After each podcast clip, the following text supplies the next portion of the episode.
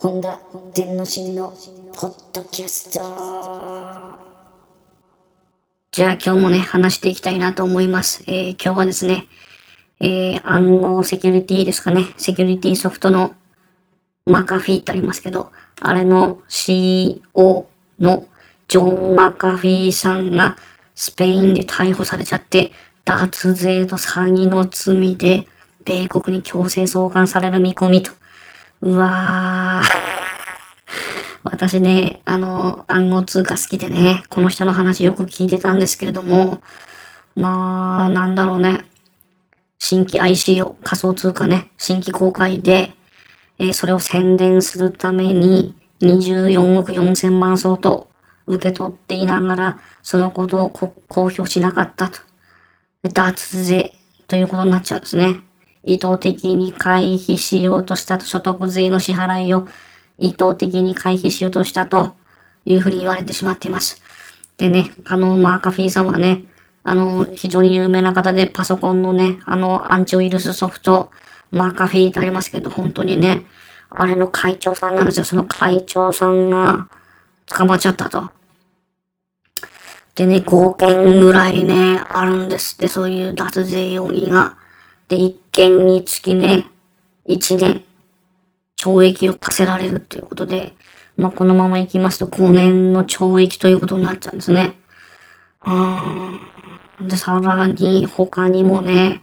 7件くらいの ICO があって、12億3000万ほどの、えートークンを疑って、あの、あの受け取っていたという疑いがあると。うーん、まあ、すごいですね。24億と12億ですから、えー、36億ですか。ね、36億円ぐらい宣伝費としてもらってたと。仮想通貨の宣伝にね、するために。ところがそれを報告していなかったと。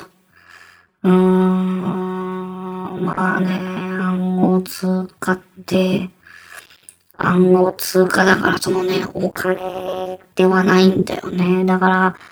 うーん、報告しなくてもいいと思ってしまったのか何なのかわかりませんが、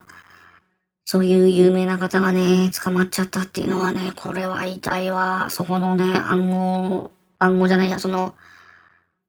アンチウイルスソフト使う人も減っちゃうじゃないですか、こんなことになったらね。えらいこったわ。で、まあ先ほども言いましたけど、この方の暗号通貨に対する考え方っていうのを、私はあの非常によく見てましたので、うん、かなりあの的を得てるなと思ってる、いたので、まあ信用してね、聞いてはいたんですけど、まあ、